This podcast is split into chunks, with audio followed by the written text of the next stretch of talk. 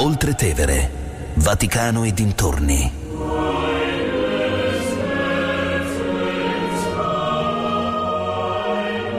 Di Katia Caramelli.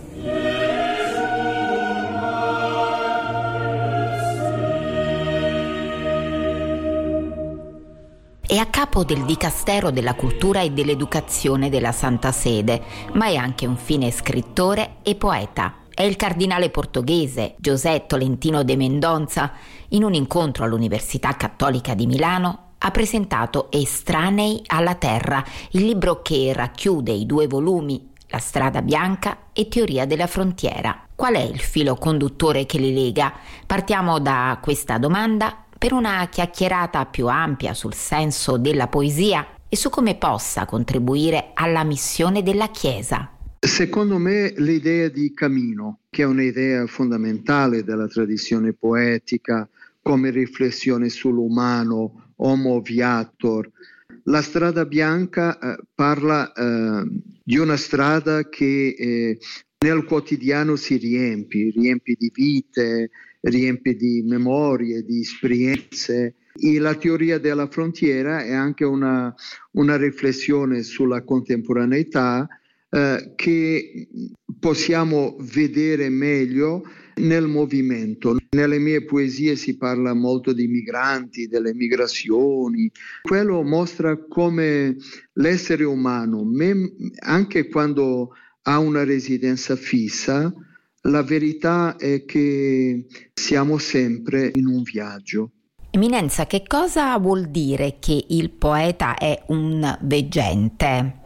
Quella in verità è una citazione di Rimbaud che eh, di, diceva che eh, il poeta deve vedere oltre, deve, il suo sguardo deve perforare la realtà, la superficie, cercando una profondità di, di vita e vedendo profeticamente la capacità di leggere profeticamente anche il proprio tempo. La poesia non è sincronica, anche quando parla del presente, ha sempre eh, questa eh, sorta di andamento sia nella direzione del passato, sia nell'apertura a, a un futuro, ci fa vedere oltre.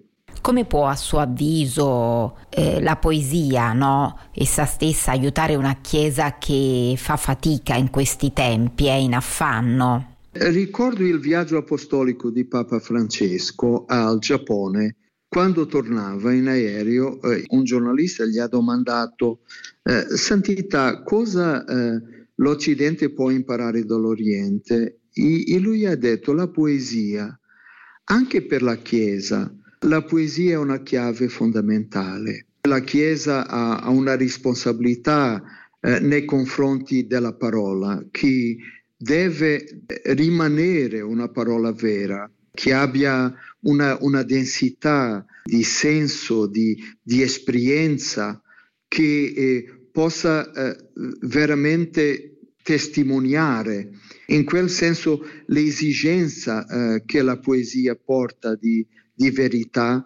Eh, ricordo quello che diceva Paul Celan, che sono le mani vere che scrivono le poesie vere.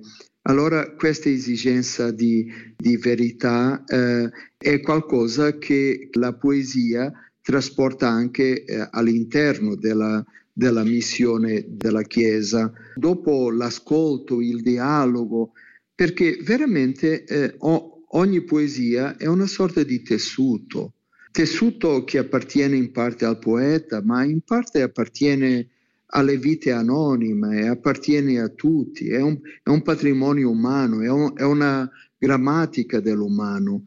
E questo è, è molto importante eh, oggi per la missione della Chiesa perché la grande sfida senz'altro è una sfida antropologica. E oggi abbiamo bisogno di trovare una grammatica dell'umano comune che esprima il bene comune di tutta l'umanità. Diventa quindi eh, molto importante il tema della relazione. La, la poesia è relazione eh, è, è, un linguaggio con una capacità comunicativa eh, che va oltre le nostre frontiere.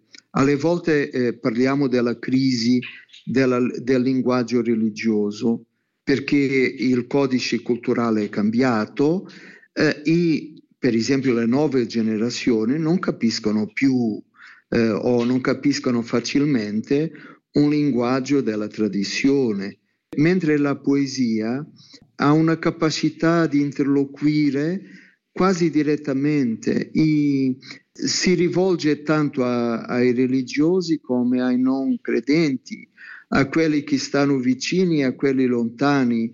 È come un messaggio lanciato a, all'oceano, qualsiasi persona che lo trova può fare una strada con questo messaggio. In questo mondo che eh, guarda sempre più a ciò che è utile, no? C'è chi dice che eh, la poesia appartiene a un ambito inutile, quasi superfluo. È come sono le rose. Noi abbiamo bisogno di pane e di rose, non possiamo fare a meno.